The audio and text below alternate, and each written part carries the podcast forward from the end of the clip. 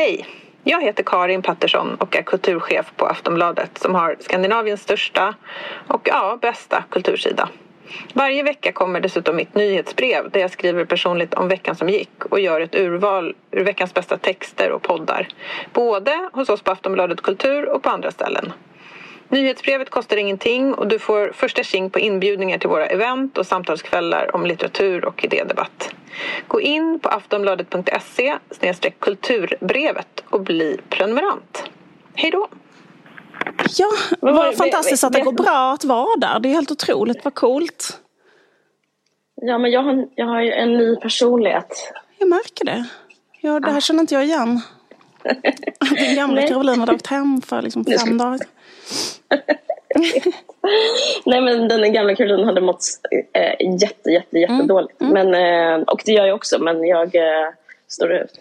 Men nej men äh, ja jag vet men Känner det är du liksom jättejobbigt. inte konstig av att vara så själv? För jag liksom Jo, ja, ja. Men, det, men det är som, som att jag måste stå ut ja. typ jättemycket. Och jag visste det innan. Alltså jag, jag blev inte förvånad. Alltså jag har gjort så här innan. Vet du vad, det känns som liksom innan jag fick barn. Ja. För då gjorde jag såna här grejer. Och jag har alltid hatat det. Eh, att åka iväg och vara ja. helt ensam.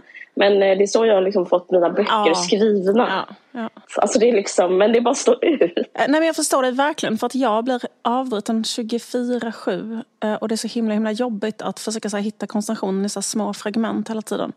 Det är så jäkla Ja, jag tycker inte ens det handlar om koncentration utan om liksom reda tid. Typ att det är så här, ja. Ja men det blir, om man ska typ laga mat till en familj.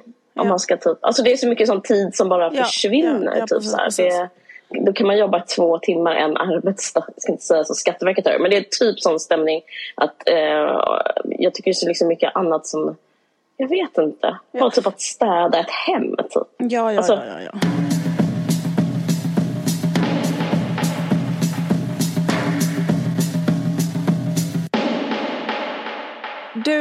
Är kvar i New York. Ja, jag är det. Jag och, är det. Men, ja. Eh, och för dig är klockan... Nu låter din röst mycket bättre än i förra avsnittet. Ja, tack. Den låter mycket mindre sexig än vad den oh. gjorde sist. det är som underbar Mona Seilitz röst sist. Ja, jag vet. Jag vet. Nej, men, eh, sexigt nu... raspande. ja, precis. Nej, men klockan är sex här. Jag mår, äh, rösten är okej.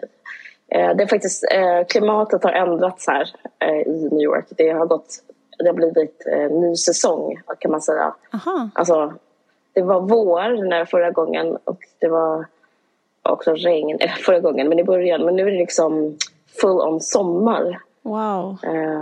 ja, och jag pratade med en kille som Alltså det är verkligen så klimat det är så apokalyptisk känsla.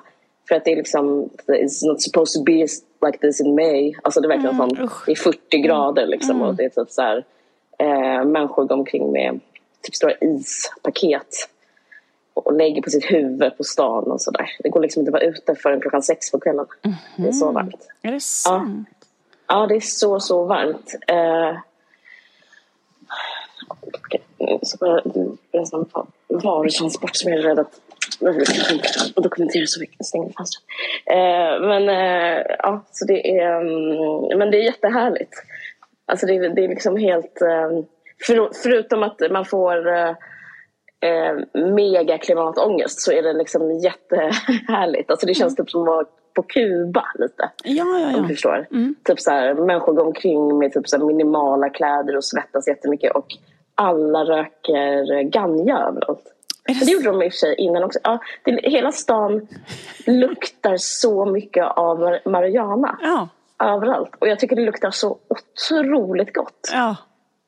Det luktar liksom så... Eh, det, det, det luktar så, så mjukt och sött och typ så helt... Eh, Eh, det luktar så jävla trevligt. Ja. Alltså jag, ehm, eh, jag är för vad ska man säga, hypokondrisk för droger så jag skulle, jag skulle aldrig prova att röka. Så jag är inte alls intresserad av det. Nej. Men jag tycker liksom om hur, um, du bara hur det pass, är. Alltså passiv jag, jag, jag, jag dör för passiv rökning. det är typ, och jag, det, jag, jag älskar passiv rökning med cigaretter också. Ja, alltså, gillar också det. Det luktar så jävla gott liksom.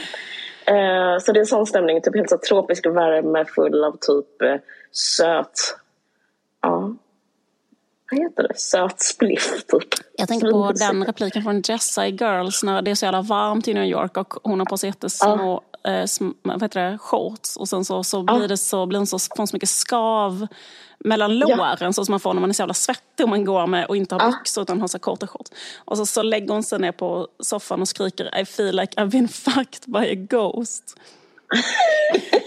Rolig replik. ja men det, I feel like I've been fucked by a ghost. Ja. Jag har också sådana skavsår. Usch, ja. Um, Ja, men det är ändå härligt. Eh, mm. Man får väldigt bra hy och hår. Så. Men du, eh, jag tänkte prata om lite olika grejer. Jag ska, mm. jag ska bara annonsera det. Mm. Jag tänkte göra en parafras på dig, eller en mm. hommage till dig kanske man ska säga. Mm. För du var i Paris, eh, vår man i Paris, och rapporterade om mode. Ja.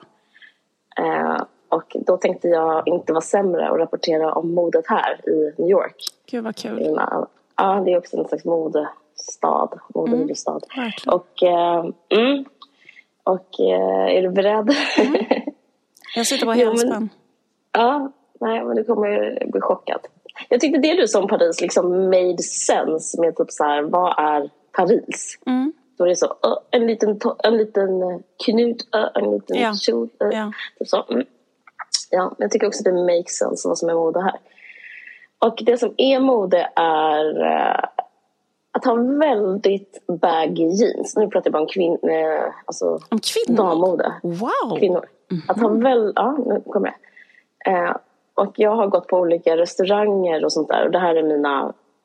Jag sitter på ett café varje dag som serverar matcha, fast liksom olika sorters matcha latte, iced matcha. Alltså, så jag mm. känner att det är som ett stickprov av liksom en typisk eh, liksom modemedveten eh, så här, kvinno...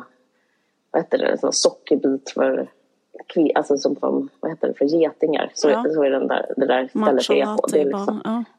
ja, precis. Och det är väldigt många så här snygga kvinnor som går dit med sina laptops um, och skriver, uh, typ sneglar på någon så det är någon som sitter kanske det, kanske, det är faktiskt lätt att vara här på grund av det. För det är så många som gör samma sak som jag gör. Ja. Typ en jättevacker kvinna sitter och eh, övar repliker på sitt filmmanus bredvid mig. Och en wow. annan typ eh, vältränad typ japansk high-tech kille sitter och skriver jättesnabbt manus. Typ. Så, sån som är um, Så att det, man känner sig inte så konstig. Uh, hur, hur som helst, de som går in där ser ut så här. De har så jättestora baggy jeans, jeans kvinnorna då. Uh, Förlåt, och grejen, man kan ju tro. Uh, uh. Var sitter midjan? Men det, kom, det, kom, oh, det, kom, här kom, det hade, jag var inte klar, jag var långt från okay, klar. Men äh, midjan är millennial, alltså midjan är långt ner. Under Som Marky Mark. Okay. Ja. Under höftbenen? Under höftbenen. Oh, wow. ja. Okay. Så att det här modet det är faktiskt en stor sorg måste jag säga. För att det här mordet är så fruktansvärt odemokratiskt. Ja. Det finns liksom inte, man måste vara, ja men typ, de som kom på ätstörningarna kom ju på det här modet, alltså ja. 90-talet. Det var ju de som typ eh, efter eh, 90-talsmodet så, boom, alltså, så, så höjdes ätstörningarna i taket. Liksom det här med eh, alltså, fotomodeller, man började ha så diskussioner om orimliga ideal och sådär. Mm. Det var liksom det här modet och nu är det tillbaka. För då ska man ha under naven liksom jeans. Och sen, det här är det värsta. Och det är väldigt snyggt. Sen ska man ha en uh, crop top. Fast man är en vanlig människa. Ja. Alltså som du skulle ha det. Ja. Alltså, ja. Alltså, alltså typ, och så ska man ha väldigt, väldigt, väldigt nedklätt. Det är det som gör det så odemokratiskt. För det går, man ska liksom inte det är så långt ifrån typ så, ett skärp i midjan, en push-up-bh, ja. en uh, jättemycket smink. Oh. Just man ska absolut inte ha något smink heller. Mm. Så liksom, modet är att vara väldigt vacker och ha de här paltorna ja. på sig. Uh, och visa magen. Ja. Uh, och armar. Det är väldigt mycket så här, antingen kanske ett vitt linne eller ett lindblomsgrönt linne. Mm. och sen så ha ett par, jätte, det är samma som Paris, jätte, jättefina typ gympaskor. Eh, eller sandaler. Och sandaler är också jättenedklätt. Alltså det påminner jättemycket om modet när vi var unga. Alltså det ska vara typ mm. Birkenstock. Ja, absolut. Och vissa, eller, och vissa har även eh, clogs. Vad heter fan clogs? Eh, foppatofflor, vad heter ja. det på Ja, men det heter väl clogs? Ja, men det gör det väl? Nej, crocs. Crocs. Crocs? Förlåt. Crocs. Ja. Eh, crocs träskor. Nej, men precis. Eller fast Birkenstock är större nu. Crocs var väldigt så coolt förra året tror jag. Men nu så är det så här, ja, Birkenstock och sådana här. Uh, och det här är liksom människor som, det är inte liksom uteliggare som ser ut här, utan det är så här snygga uh, tjejer. Och sen så... Får jag fråga en sak? På, ja, fråga. Uh, har liksom, alltså, hur gamla är de här kvinnorna? För att liksom, har en, de är, det är det som är hemska, de är gamla. Så har liksom en 45-årig tjej en crop top? Ja. Eh, ja, alltså, ja, hon kanske inte har ända upp men hon Nej. har liksom som Henrik Schyffert har en kropp. Han är ju typ så att han alltid visar Ja, ja, ja. Visar eh, lite av mag. Okay, okay. Mm. En glipa? Lite, liksom, som, en glipa ja, har, ja. har 45-åringar. Okej. Okay. Jag vet. Och så har de en uh, ryggsäck. Eh, och sen så... Vad för slags ryggsäck? Eh, bara någon slags... Funktionell? Jag vet faktiskt Alltså, nej, inte så funktionell. Typ som med, så litet som en gympapåse. Mm. Uh, fast kanske i glansigt tyg. Gud vad intressant. Mm. Men nu ska vi få höra.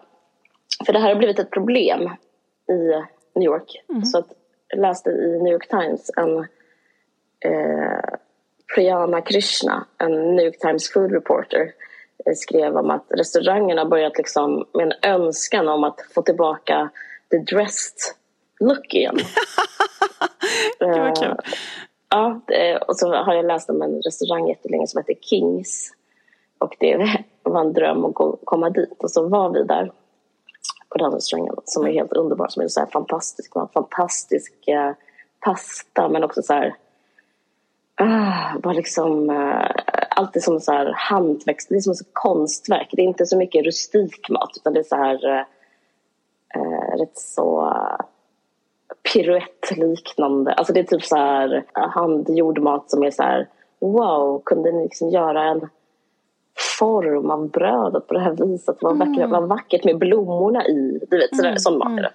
Och det smakar jättegott. Och så det är liksom italienare men eh, så här, urban. Eh, så här, unga människor eh, och så är det typ hispanics eh, som har det. Nej, men vad skulle jag prata om där? Eh, jo, att även på den jättefina restaurangen så såg de ut så här. Eh, att de, eh, in, ingen klädde upp sig. Alltså mm. ingen var uppklädd. Jag hade mm. på mig liksom en klänning för jag tänkte att man har det typ, om man går ut vet, som en mm. mm. kusin från landet.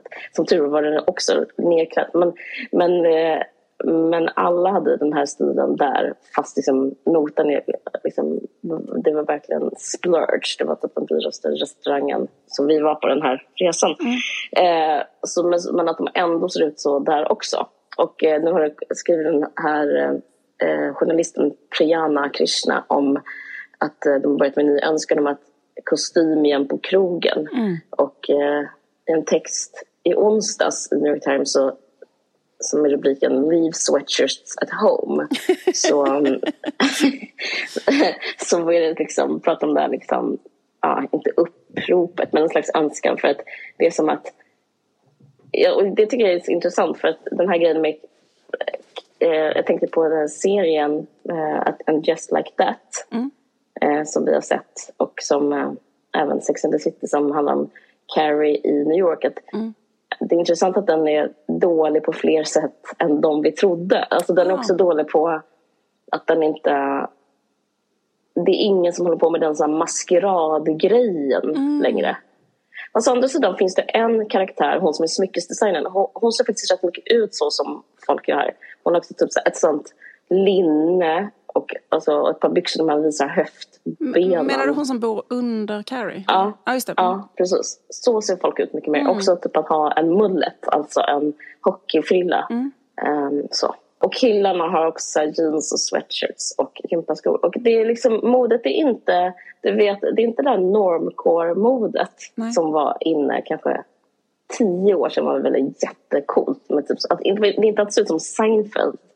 För det är liksom på ett sätt lite pikant. Utan det är bara ännu vanligare. Mm. Alltså, en, alltså det, mm. så det, är inte, det, är inget, det är inget statement förutom att man är vacker själv. Ja.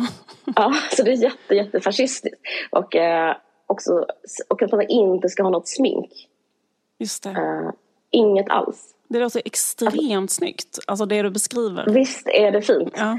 Eh, och så finns det, men det finns en, en level till som jag har sett som är så snygg. Jag tror jag, ska försöka posta någon bild på det och det är eh, som jag såg en kväll när jag var ute och drack öl bara på så unga med så här, jag har tyvärr tvingats umgås med lite unga människor här för det är inte så många som jag känner här. Mm. Dels som man är utomlands.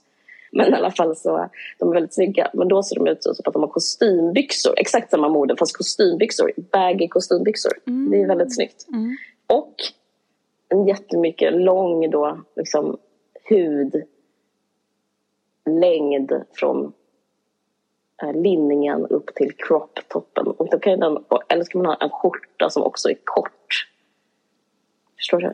Så som um, Courtney hade på Met-gala. Ja, exakt så. Som är jätteinne. Hon hon det är ett hon, jävligt svårburet plagg. För det tänkte jag på när, när eh, ja. med henne. Liksom, att det mm. var inte heller så fint på henne. Alltså fattar du vad jag menar? Alltså, till och med hon som är, hon är jättevacker såklart. Men att... Jag tyckte faktiskt det var snyggt. Ja. Jag vet att hon fick kritik för det. Men, jag, men, precis, ja, men att det liksom inte är så smickrande mer kanske. Alltså ändå. Att det bara är så här, en, ett, ett, ett liksom lite osmickrande plagg. En sån cropped skjorta. Eller, eller, eller för, för de flesta. Det är som du säger. Jag har sånt offer så jag tycker det är jättesnyggt. Jag vill bara, men jag förstår jag, du tänker. Jag menar att det är svårt, svårburet. Typ. Svårburet, absolut. Ja men det är det. Och så, så, så kanske jättestora ullbyxor. I det här alltså, kostym, Nej inte det här, men typ okej okay, men så här, tunna, tunna kostymbyxor då. Ja, ja, ja. Mm.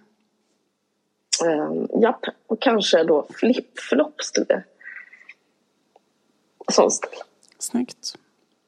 Men sen finns det också, om man tvunget ska ha kjol, så gjorde Fendi en uh, kjol, tror jag det var, alltså en sån återkomst som också, jag tror du har sett den, eller är det var, jag tror det var Fendi, eller så var det Burberry. Uh, den finns på en, en fin bild på tidningen IDs magasin som ett, en sån här jättekort, typ muskort kjol. Mm. Som ser ut som en sån fl flickskolekjol som är avklippt.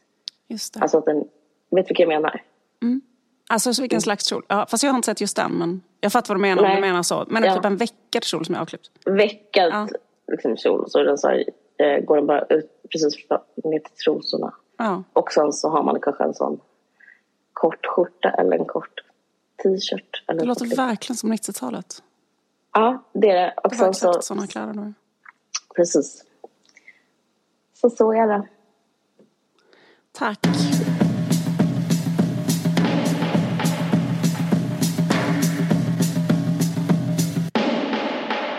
Det jag skulle säga är att jag glömde säga att seglarskor var inne. Jag vill bara säga det.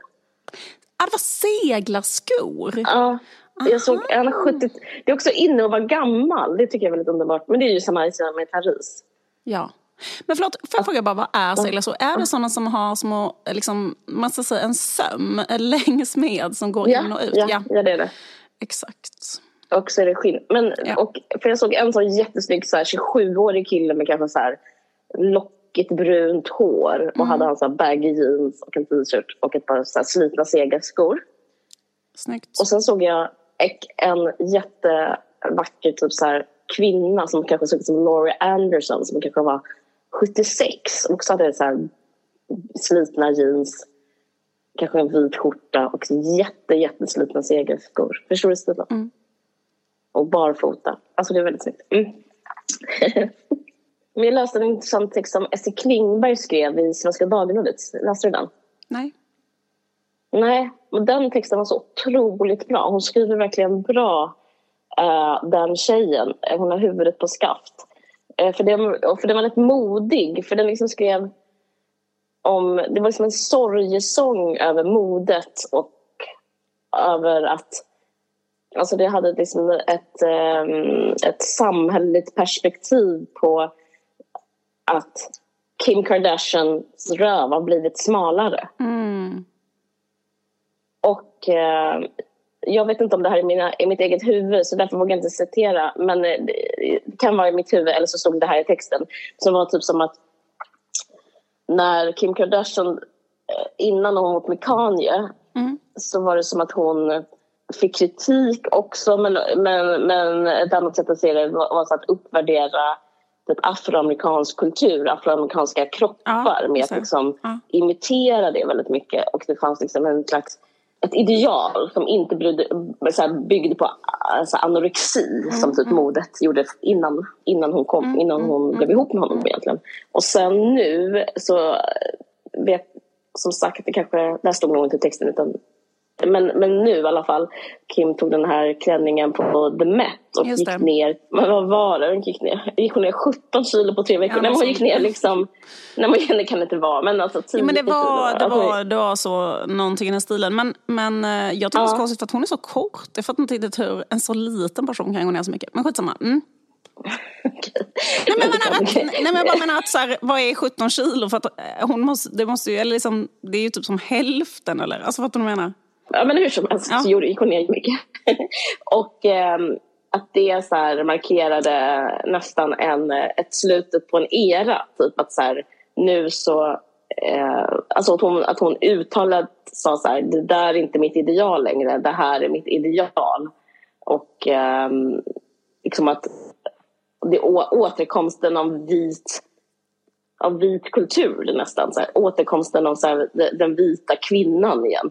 Eftersom hon är den som typ sätter standarden för typ hur alla kvinnor ska se ut. Och nu så valde hon istället för att välja typ en sån här eh, ja men typ eh, liksom afroamerikansk liksom gudinnestil som hon haft innan så väljer hon typ eh, en så här, super kaukasisk eh, Ja. ikon. Ja, ja. Men en annan sak, en parentes i allt det här, det är att du vet att Marilyn Monroe alltid har ansetts som typ den mulliga Jag vet, vet, skönheten. vet. Ja. Och det tycker jag är, liksom, det, det, är en, liksom en rolig parentes. Att hon var ju antagligen så otroligt Ja, ätstörd visst. och eh, smal och Ja. det kanske är säkert därför hon på med all, experimenterar med alla de här medicinerna för att hon inte skulle liksom äta och liksom men eh, jag tycker det är ett kvinnohat citera mig inte DN. Nej men det är ett kvinnohat att vi säger så här vår älskade mulliga Marilyn typ. Och så här, när kvinnor fick se ut som kvinnor. När hon verkar ha mått skit och kanske eh, och var så fruktansvärt smal och nedbantad. Jo absolut. Och Men det får jag säkert faktiskt säga en... precis, absolut. Jag tror liksom att när man ser det som man reagerar på, varför Mm. man tycker det känns befriande ibland när man ser vissa bilder på Marilyn i vissa faser, Mm. är för att hon har en pytteliten mage.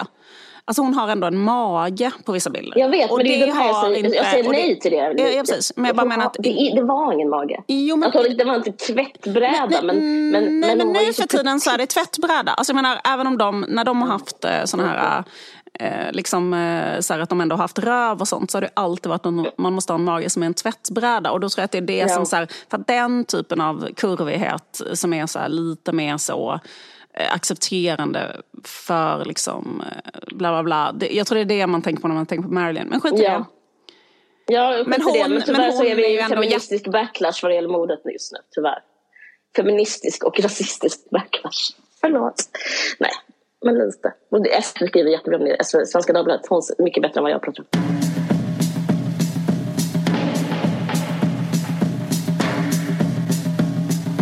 Nextory, eh, vi har ju samarbetat sedan länge med Nextory. Och eh, där kan man hitta väldigt mycket olika typer av böcker. Jag vet att jag har börjat läsa på ett sätt nu, eh, ett, tips är detta för hur man kan hitta böcker att läsa. Det är att man så här, för jag läste ju eh, Meine Preise av eh, Thomas Bernhard som alla minns. Som vi pratar om. Och då i den boken så skriver han att han är på ett möte där de ska dela ut ett litteraturpris. Och då skriver han i den boken att han skulle vilja ge litteraturpriset till en bok av Elias Canetti som heter Förbländningen. Mm. Eh, och då har jag nu börjat läsa på det här sättet. Ja, då ska jag läsa den boken. Mm. Ehm, visst är det smart? Sen i den boken så kommer han att referera till en annan bok. Och då kan jag läsa den Mm. boken. Det är ett kul sätt att läsa, eller hur? Jättekul sätt. Det är som en... eh, Och, och, och, och allting kommer vara svinbra. För man börjar med Mm. den författaren som man själv tycker är bäst, vilket är Thomas Bernhard Mm. för mig. Och eh, Thomas Bernhard kan ju inte tycka att eh, någonting är dåligt, eller hur? Mm, Men i nej. alla fall, Elias Canettis Förbländningen. Då börjar jag läsa den eh, hemma i min säng. Och sen så är jag kanske på en eh, fotbollsträning. Och det är så här, varför har jag inte tagit med mig den boken? Fan vad irriterande. Men när Mm. man har Nextread, då kollar jag så här, finns den där? Ja men visst finns den där. Mm. Så då kan jag liksom fortsätta att sitta och läsa där på min lilla mobil. Helt underbart. Eh, Elias Canetti fick Nobelpriset 1981, men är inte särskilt känd. Men Förbländningen är en eh, svinkul bok som handlar om egentligen kriget mellan manligt och kvinnligt förklätt i, i lite andra... Eh, men alltså, det, det är en svinunderhållande bok. Rekommenderar varmt. Jag tänkte tipsa om en sommarbok eh, som utspelar sig i Stockholm. Eh, och om jag missminner mig, om jag minns rätt, så utspelar sig i Midsommarkransen på 70-talet kanske. Och det är Birgitta Stenbergs Apelsinmannen. Wow. Och den är så jävla bra. För tempot i den boken är så underbar. Den är liksom som en sån här seg, drypande sommar augusti eh, liksom, tempo.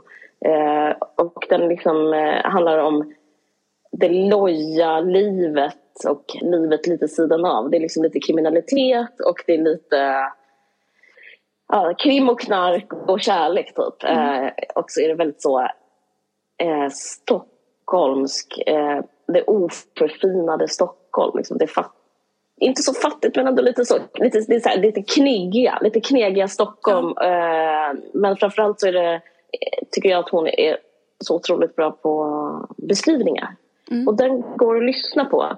Och eh, det är ett bra sätt att eh, kicka in sommaren. Eh, jag vet att många kanske lyssnar på Kärlek, eller läst Kärlek i Europa men det här, det här är ett värt nästa steg. Vad du läst kul. Eh, ja, absolut. Jag läste nästan Ja. allting hon har skrivit. Det är en av mina absolut favoritförfattare. www.nextory.se snedstreck varg 45 kan man gå till och då får man 45 dagar gratis. Eh, och det är både för nya och gamla kunder. Så om du har haft Nextory en gång, slutat ha det, vill prova en gång till så får du också 45 eh, dagars gratis. Och det finns ingen vinningstid och det finns ingen uppsägningstid. Nextory.se snedstreck varg 45. Tack så mycket för det här samarbetet Nextory. Jag eh, har faktiskt ett förlag i Ukraina som heter Vydavnytstvo eh, Som gav ut Kunskapens frukt eh, för några år sedan på eh, ukrainska. Eh, Alltså de ger ut den i kanske 200 exemplar eller sådär. Så ett väldigt litet förlag. Mm. Och de har också, de liksom köpte rättigheterna till Den rödaste rosen slår ut för typ två år sedan.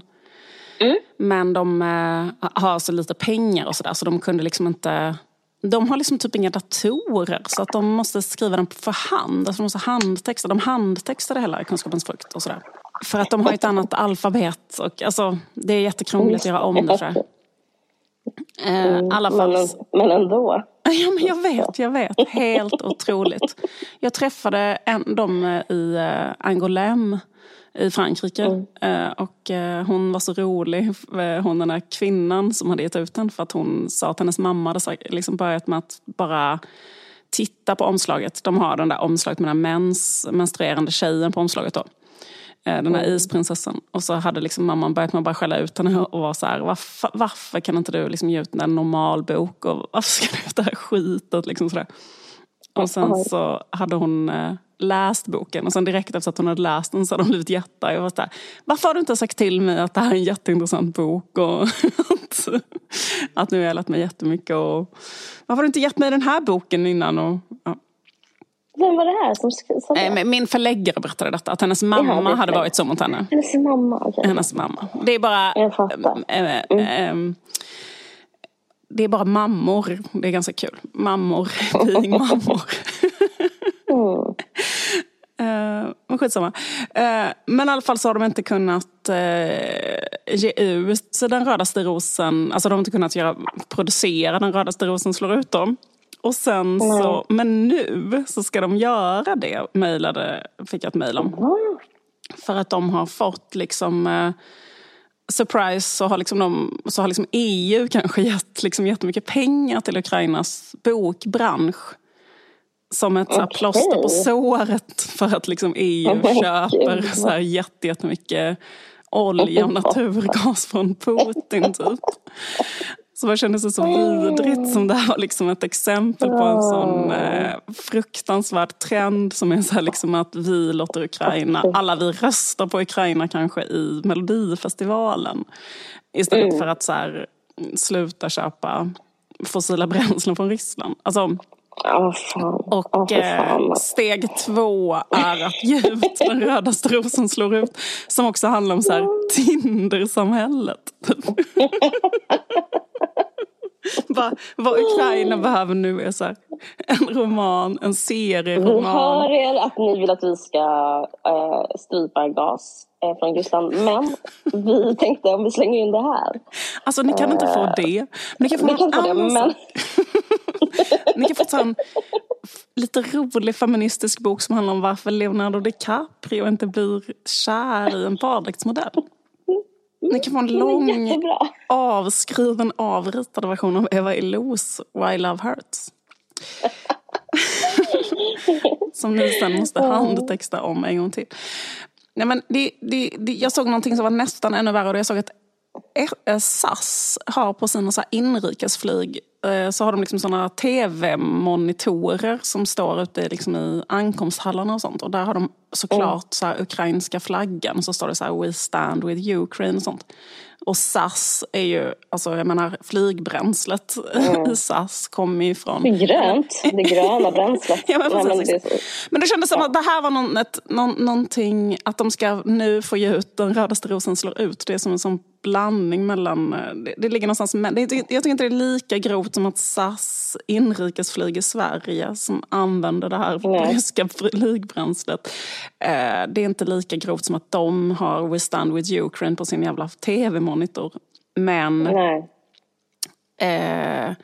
det är lite ehm, mer grovt än att de fick vinna Melodifestivalen. Så jag känner att det, det är någonstans där mittemellan som Rödaste rosen slår ut hamnar på ukrainska. Ja. Men eh, också Liv, don't hate the player, hate the game. Jag menar liksom, du är bara en, du är bara en bricka i deras spel. Så att, eh, du behöver inte ta. Ja, precis. Jag var en bricka i deras spel, exakt. Och eh, det är också en sån grej, jag kommer inte, för det känns också fel om jag ska liksom få pengar av dem. För det skulle liksom kännas fel tycker jag om jag är den enda människan i Västeuropa som liksom får pengar från Ukraina. För alla andra skickar pengar till Ukraina. så liksom, alla sjukt. donerar någonting till Ukraina, utom jag som så typ så tar några spänn. Eh, men jag kommer inte att kunna få några pengar för att det, är så här, det går inte att typ transferera ut pengar just nu från Ukraina. Det är någonting sånt. Så att det, det, känns ganska skönt. Så jag kan inte få dem jag kan inte få de så här 450 kronorna som jag skulle ha fått annars. Nej. Eh, men eh, okej. Vidare eh, tänkte jag fortsätta prata om ett annat odödligt verk om kärlek. Mhm. Mm, förutom min bok. Så en annan bok som eh, eh, firar eh, 200 år i år faktiskt. En, den, en bok som heter Om kärlek. De l'amour av Stendhal. Som kom ut Rys. Jag ryser på riktigt. 1822. Ja, vad mysigt. Ja men, ja, men easy ryser. Eller jag ryser lätt. Men, Ja. men absolut. Vad kul. Grattis till De l'amour 200 år. Jaha, fan vad spännande. Ja. Eh, berätta. Ja, jag ska berätta. Eh, Den här boken den är alltså skriven av Stendhal som stavas Stendal. Han tog, det här är en pseudonym som han tog från en tysk eh, by typ. Där han var. Eh, men Stendhal är en eh, frans... Man uttalar typ Stendhal väl? Ja. Inte, för att vara extremt dryg men, men, eh, men, men jag vet, det är förvirrande för man tror att han är svensk. Verkligen. Eller? Det trodde jag. Absolut. Mm. Hur uttalar du det? Stendhal. Stendhal. Okej. Okay. Um, jag, jag, säger inte att det är rätt, jag bara... Ja, precis. Jag, jag bara menar att det inte uttalas Stendal. Nej, precis, exakt. Han eh, hette egentligen Marie-Henri Böhl och föddes 1783 och dog 1842. Och han var... En parentes? Mm? Jag tycker det är så snyggt att heta Marie i förnamn. Även Maria, som i Latinamerika. Otroligt Alltså man. Visst är det snyggt? Mm. Helt fantastiskt. Marie Joseph och sånt där. Väldigt, Jesus. Det, det, ja, men det är, svårt, det är svårt att göra the transition in i Sverige och bara slänga in ett Maria men det är på män. Men det är så himla fint. Mm. Ja. Verkligen. Förlåt, fortsätt. Eh, I alla fall så... Eh, han är kanske mest känd för romanen Rött och svart. Ja. Men eh, den här Om kärlek är ett verk som han skrev ganska tidigt. Sa jag att han var med i Napoleons armé? Jag blir så lite förvirrad. Nej, nej, det. Han var med i Napoleons armé. Och eh, var med där när de liksom anföll Ryssland och hit och dit. Och jag, tror inte, jag vet inte riktigt hur pass mycket soldat han var. Jag fattar inte riktigt det. Men han var i alla fall med. Och liksom, men han hade liksom en utbildning ändå så, så han kanske jobbade med något lite administrativt också. Bla, bla, bla.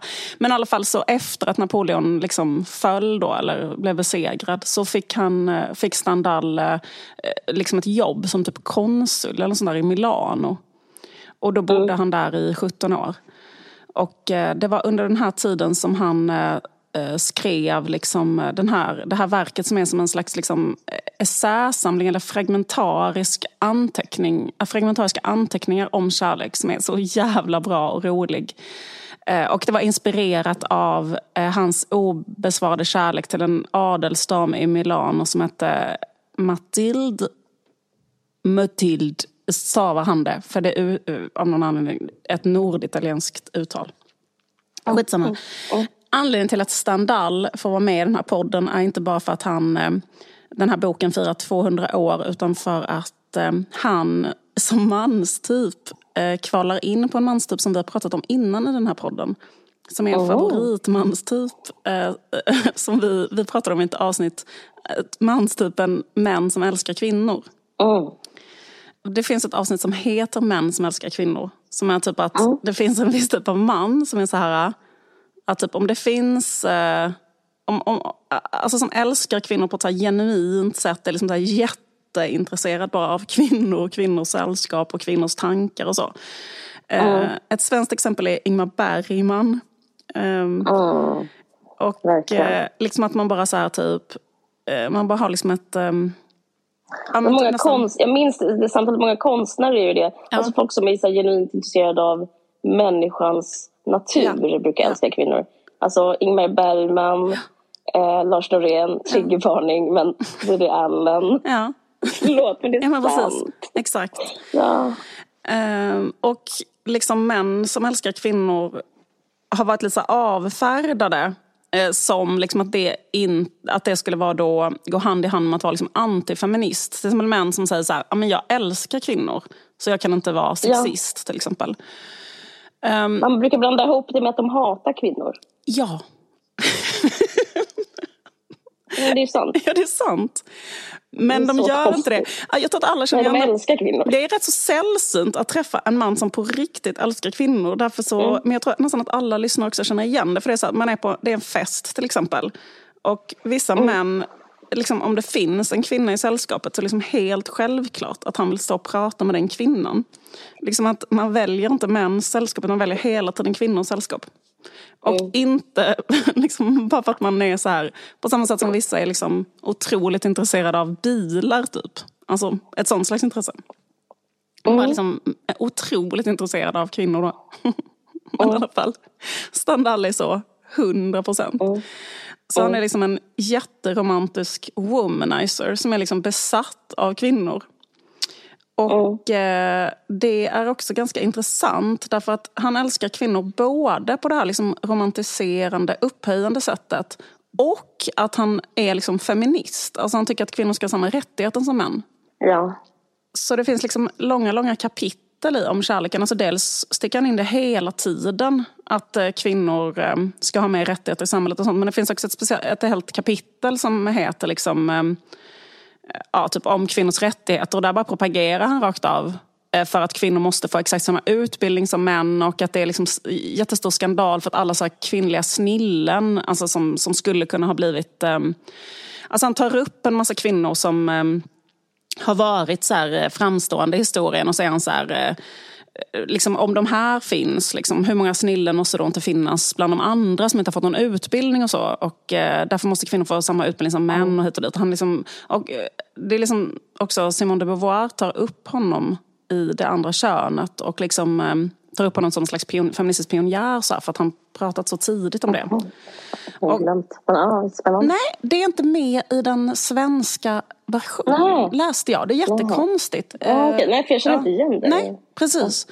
Men eh, hon skriver i alla fall om honom så här. Det är anmärkningsvärt att Stendhal är så djupt romantisk och samtidigt övertygad feminist.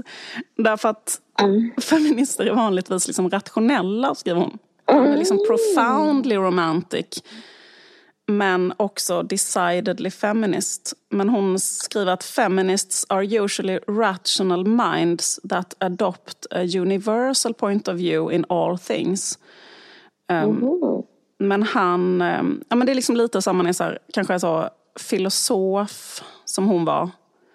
Mm. Feminist, att man liksom Mm. Kanske har så rationella argument så för frihet, för jämlikhet till exempel. Att man, men han är på ett precis, romantiskt sätt förespråkar kvinnors frihet. Jo, men kommer du inte ihåg vad vi pratade om i det avsnittet? Att män som älskar kvinnor utgörs, liksom det största, deras största egenskap är ofta ett totalt, eh, att deras självförtroende är så bra.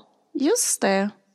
Att de är så eh, behöver, alltså motsatsen till att positionera sig. Alltså, som feministisk kvinna på 1900-talet så har man ju jag menar, det är så mycket mer så här, det är mer hett om öronen att positionera sig, tänker jag. Men alltså som hon, eh, Simone de Beauvoir var ju mycket mer så rationell, men, men, men eh, Stendhal, tänker att han, som alla sådana riktiga kvinnoälskare, det finns ju falska kvinnoälskare också, men så här, mm. riktiga kvinnoälskare är ju har liksom, äh, liksom definierats som en generositet. Ja. Att få ja. plats med både kanske så här, det ryms en, en matematisk formel, en, ett sätt att se världen nationellt och ett bultande hjärta och mm. allting mm. ett samspel. Och så är det därför man själv blir helt tokig i män som älskar kvinnor.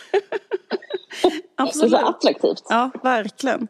Att ha så bra självförtroende så man är så lugn och liksom, jag är feminist och rationell. Men eh, han är också så. så att han är liksom, han, eh, han skriver jätteofta om att han eh, bävar inför kvinnor, alltså han skakar av skräck. Liksom. Men för att han, liksom, inför kvinnan han är förälskad i såklart. Liksom, att, och så är det ju att vara förälskad, att man är livrädd för henne då, eller honom. När man är så förälskad och man inte vet om det är besvarat och så, så är det ju en total skräck att vara i närheten av den här personen. Ja, liksom. Stressigt. Eh, verkligen. Men, men då skriver han också för att han... Alltså att I han, början hoppas jag. Ja.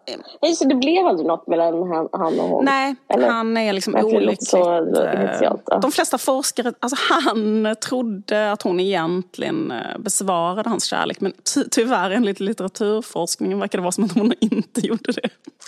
Han var bara en, en stalker med bra självförtroende. Exakt. Men, men jag tycker det är intressant det där med, med det här självförtroendet för det är ändå typ att han, han, han, han han bangar inte för att vara Nej, livrädd, för att du menar? Eller svag. Ja. Liksom att... Tror du Travis Barker älskar kvinnor? Oh, Travis Barker. Ja. Ja men ja, exakt. Ja. Jag, jag, jag, jag, har inte sett tillräckligt mycket av honom men, men jag ser ju tydligt att uh, det man ser vittnar om det. Ja. Um, men i alla fall så är det ganska kul för att han har så långa, långa partier där han snackar skit om män som inte älskar kvinnor. Och det tycker jag också är så himla roligt i den här boken. Eh, för att han snackar skit om Paris. För att eh, han mm. tycker mycket mer om Milano då. Och så skriver han att mm. han var tvungen att åka tillbaka till Paris. Men i Paris var det så här, i Paris förgicks jag av leda, skriver han. och, och då menar han att liksom, sen han var där sist typ, så har det skett en förfärande förändring. Och det är den här förändringen som har kastat in oss i den här ledan. Och det är då i salongslivet. Så skriver han så här.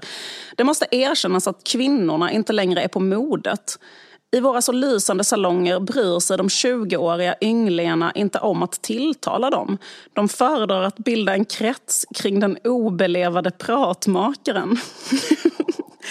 Usch. Usch! Man ser det framför sig. Usch vad man ser det framför sig. Och det är riktig igenkänning på detta.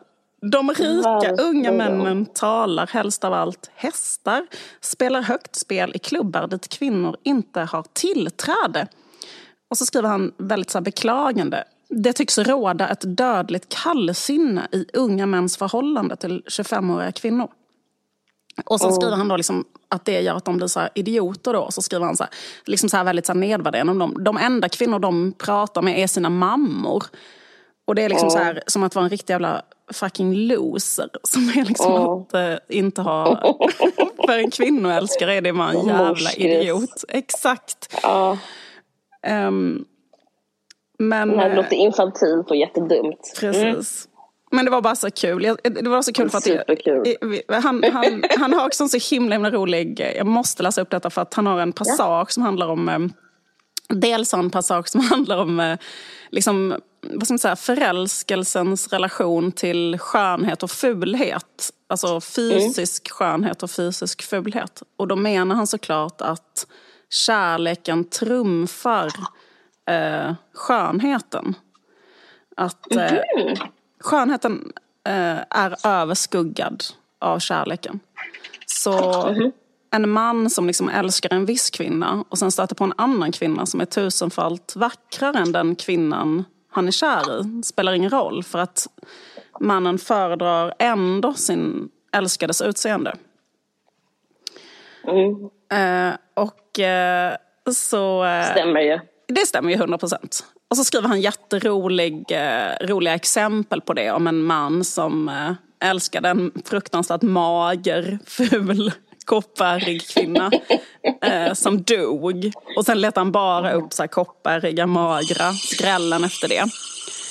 Eh, för, att för att det är hans, han liksom struntar i en kvinna som är vacker som en dag som sitter bredvid ett kopparigt, magert skrälle för att eh, det är det här hon påminner honom om hans känslor för den här avlidna kvinnan. Då.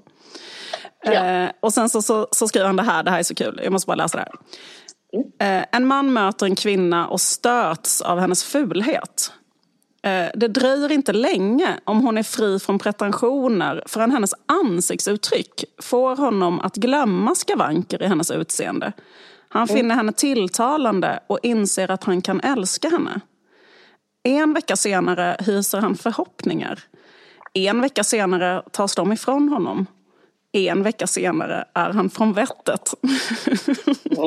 så på tre veckor så har han blivit koko av en kvinna som han först stöttes av hennes fulhet. Men bara på grund av hennes ansiktsuttryck. Här, så, så här är standard hela tiden då med kvinnor. Så att eh, skönhet är inte en eh, parameter i när det gäller det här riktigt. Eh, när en, man, är- en man som verkligen älskar kvinnor bryr sig inte så mycket om kvinnors utseende. Och det är faktiskt också en jävligt bra, liksom en slags, eh, vad heter det? Det är typiskt för män som älskar kvinnor att också älska kvinnor som inte är så snygga. Ehm, han skriver så här, som jag tycker är jävligt bra iakttagelse som sådana slags killar. Han bara, kanske är det så att de män som inte är mottagliga för passionerad kärlek är de som intensivast känner skönhetens verkan. Det är åtminstone det starkaste intryck de kan få av kvinnor. Så det tycker jag var så bra. Typ, män som inte är så... Alltså män som inte riktigt kan bli kära eller inte riktigt kan känna så passionerade känslor för kvinnor. De bryr sig mer om kvinnors utseende. För då är utseendet det starkaste intrycket man kan få. Men Stendhal, Ja, självklart. och nästan som en objektiv Ja, blick också. Alltså det, är inte, det är inte den subjektiva Nej. kvinnoälskande blicken Nej, utan nej. det är liksom samhällets godkännande som man tappar in i kanske också. Eller hur? Eh, Det är som att ha en fin bil. Verkligen.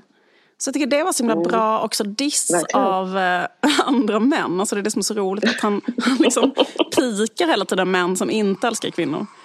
Eh, så Så män, kul. män som inte älskar kvinnor på riktigt, eh, liksom de bara bryr sig om de kvinnorna som då är liksom svinsnygga. För det är liksom Mm. det enda som deras bedövade kvinnosin, alltså de är så bedövade för kvinnor så att det enda liksom sin, saken de kan få riktigt intryck av hos en kvinna är bara om man är sådär pissnygg. För att det ska liksom kännas något överhuvudtaget.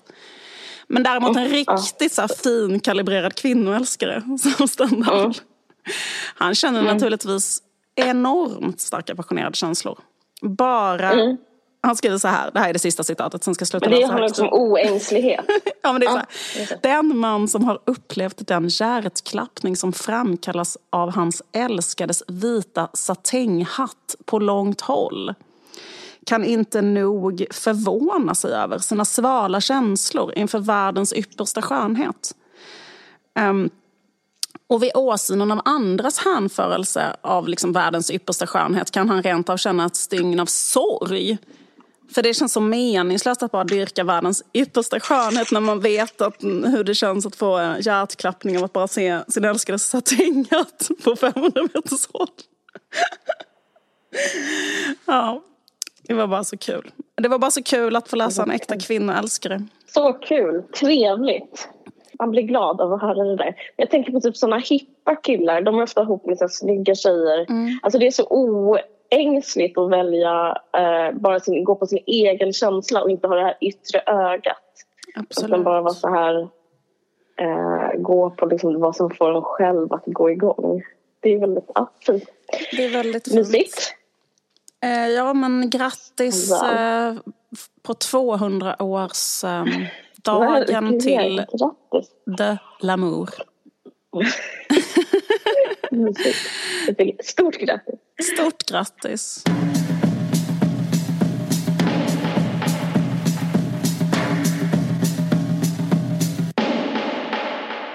Eh, Jag har försökt börja läsa Rött och svart några gånger för att en person som har lärt mig allt om läsning. Nej, men eh, min moster Mm.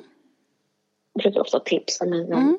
böcker. Jag har gjort liksom hela mitt liv. Och eh, hon eh, ravar om eh, Rött och svart. Mm.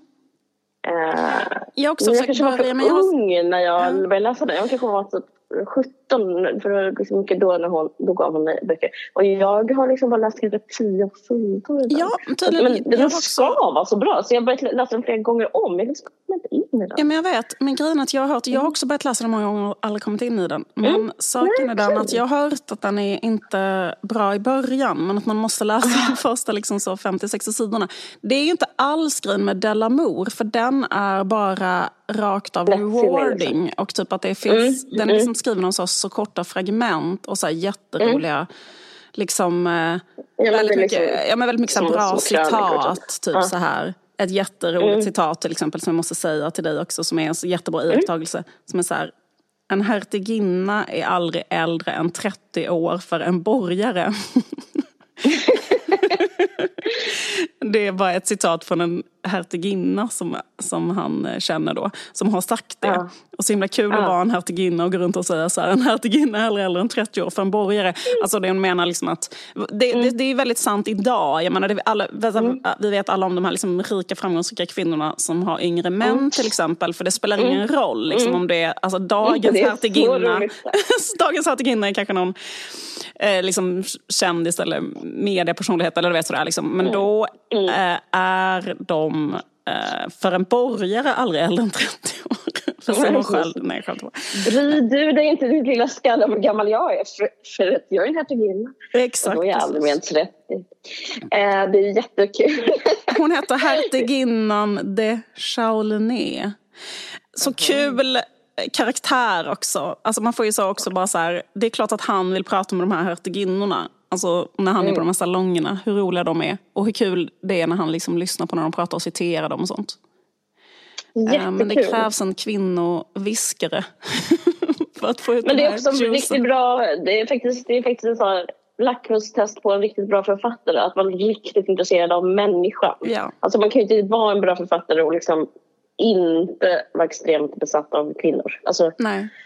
Det är bara ett bra betyg Nej, som... eh, verkligen, verkligen. Jag tycker också det är kul liksom att han varit med i de här Napoleonkrigen och sen fast han ändå det han mest är intresserad av det är bara att sitta och prata med en sån hertiginna i en salong. Alltså det är liksom det som är livet. Men så är ju alla författare, så, Ja. men så är ju eh, alla som är, det är så roligt, det blir så hög status att vara med i krig. Jag läser, jag tror jag sa det innan, att jag läser om eh, alltså Hemingways, Mm. vad fan heter den nu?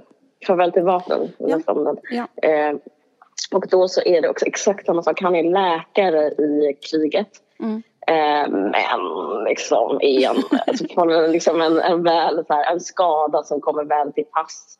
Så att han, det, han gör är bara liksom tjattrar hela dagen med sjuksköterskorna. Ja. Och sen så utvecklas en romans. Och då är det liksom, alltså han kanske är med en gång vid ett slag. men, men liksom, han, ville, ba- han sitter mest på olika kaféer och skriver. Det är väl Eh, men det- som det Krig och fred av Tolstoj, det liksom bara, som handlar väldigt, väldigt mycket om så här adelsrelationsintriger och Ja. sånt. Och, för det är liksom ändå det som är, that's life. Precis. Det är det som är livet. Men eh, det är roligt med de författarna som skrev de här böckerna för de vill ju gärna eh, Alltså de vill inte glömma detaljen för de var ju, alla var ju med på riktigt i liksom, slag och sådär. Ja. Men att de är så här, man, man kan ju se framför sig att de är nog inte så bra på krig. Alltså de är ju bra på att eh, skriva. Liksom. det, men det är roligt att det, att det var så coolt. Liksom. Han skriver så jävla bra om svartsjuka också. Han sa två stycken som handlar om svartsjuka. Och då skriver han också jättekul Mm. att det är mycket värre för kvinnor eh, att känna svartsjuka än vad det är för män. Mm. För kvinnor har inte Okej. laglig rätt att döda sin rival så som män har. Så vilken jävla plåga att behöva se den jävla horan och inte få bara sticka Ah. ner henne med ett svärd.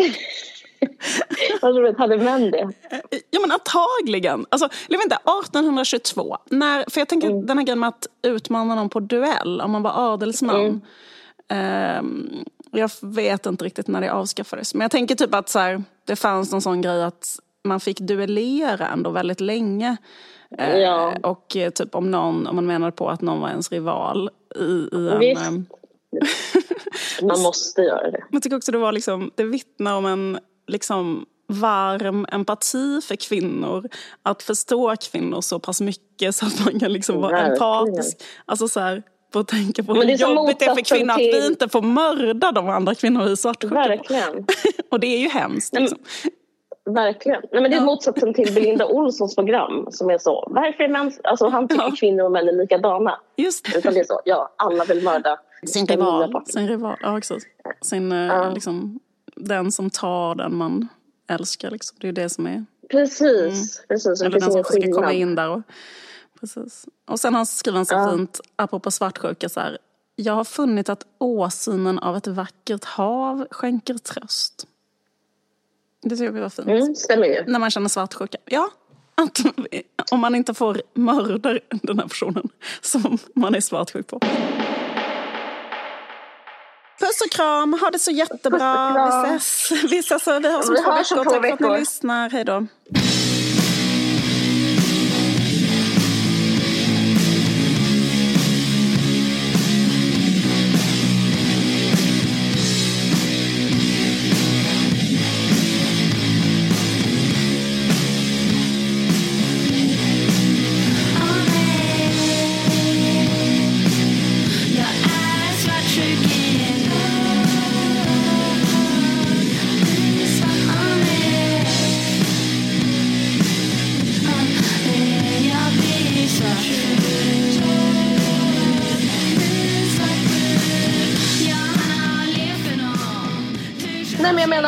Jag, jag är rädd för att jag ska störta med flygplanet. Ja, ja, ja, ja, just det. det kommer, jag vet, jag är så jävligt jättemycket så också. Att verkligen så här, tänker igenom mina sista... Alltså, jag, tänk, jag tänker liksom hela tiden bara så här... Nej, men typ att acceptera att livet har tagit slut och sånt. Liksom, kommer till den punkten innan jag sätter mig på flygplan. Du vet när man bara känner så här, det får det vara så.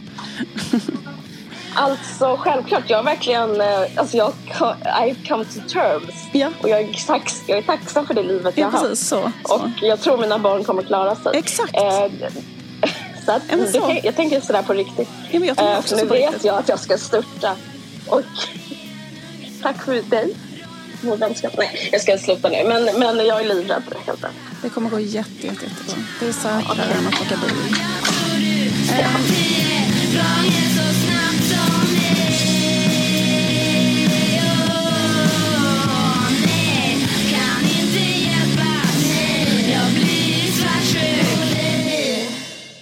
Du har lyssnat på en podcast från Aftonbladet. Ansvarig utgivare är Lena K Samuelsson.